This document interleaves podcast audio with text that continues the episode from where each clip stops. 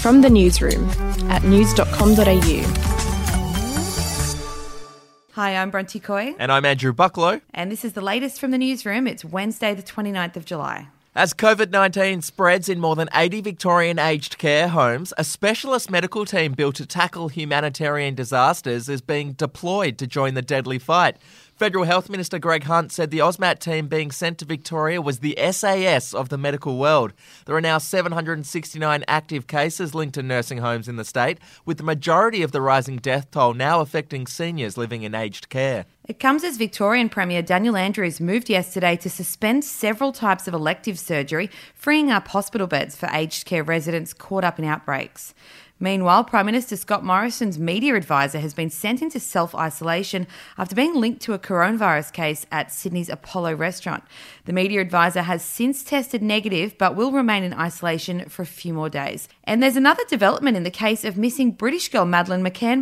Yeah, police are searching an allotment plot in the German city of Hanover in connection with McCann's 2007 disappearance. Now, the plot of land is about an hour's drive from where key suspect Christian Bruckner once lived. Police haven't revealed revealed exactly what it is they're looking for, but we'll keep you posted on that story. And we'll take a break. Hey, I'm Felicity Harley, and I host Healthyish, where we chat to experts, influencers, and people in the know from around the globe to arm you with the knowledge to make healthier decisions for your mind, body, and soul. I think if we're going to be focusing on health, like sleep is probably the biggest component oh, of that. I, I think sleep is the cornerstone. Like, choose the harder option because I've never woken up and gone, I regret that run that I went at 4 a.m. I've never done that. Search for Healthyish and Extra Healthyish wherever you get your podcasts. Well, the name Karen isn't just a name anymore. It's become a pretty divisive term on the internet, and now the good Karens are fighting back. Karen Hayes, the CEO of Guide Dogs Victoria, has called on the good Karens to stand up. Have a listen. I'm the CEO of Guide Dogs Victoria, and my name is Karen.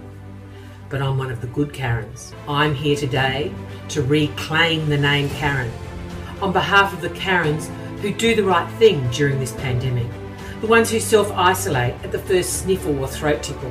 I know there are good Karens out there, and it's time we come together and show the world that it's hashtag not all Karens. Okie dokie. Uh, over to London now, and Amber Heard has fought back tears outside a court as Johnny Depp's libel case wrapped up. She described the court case as incredibly painful. Have a listen.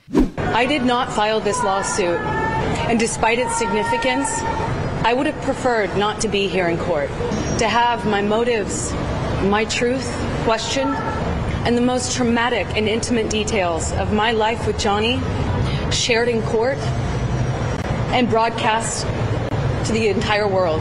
I stand by my testimony. Depp is suing News Group newspapers over a 2018 article which labelled him a wife beater, a term he has vehemently denied. A judgment is not expected to be delivered until late September before Depp then begins a $69 million defamation case against his ex, Amber Heard, which is not expected to get underway until next year. And finally, it's been announced the upcoming season of The Bachelorette will feature not one woman looking for love, but two. I know. Elly Miles, who you might remember from Matt Agnew's season of The Bachelor, she was a real fan favourite. She's the new Bachelorette, but so is her older sister, Becky. Oh, well, let's hope they don't fall in love with the same man. I think it's only appropriate we end today's podcast with this song. Take it away.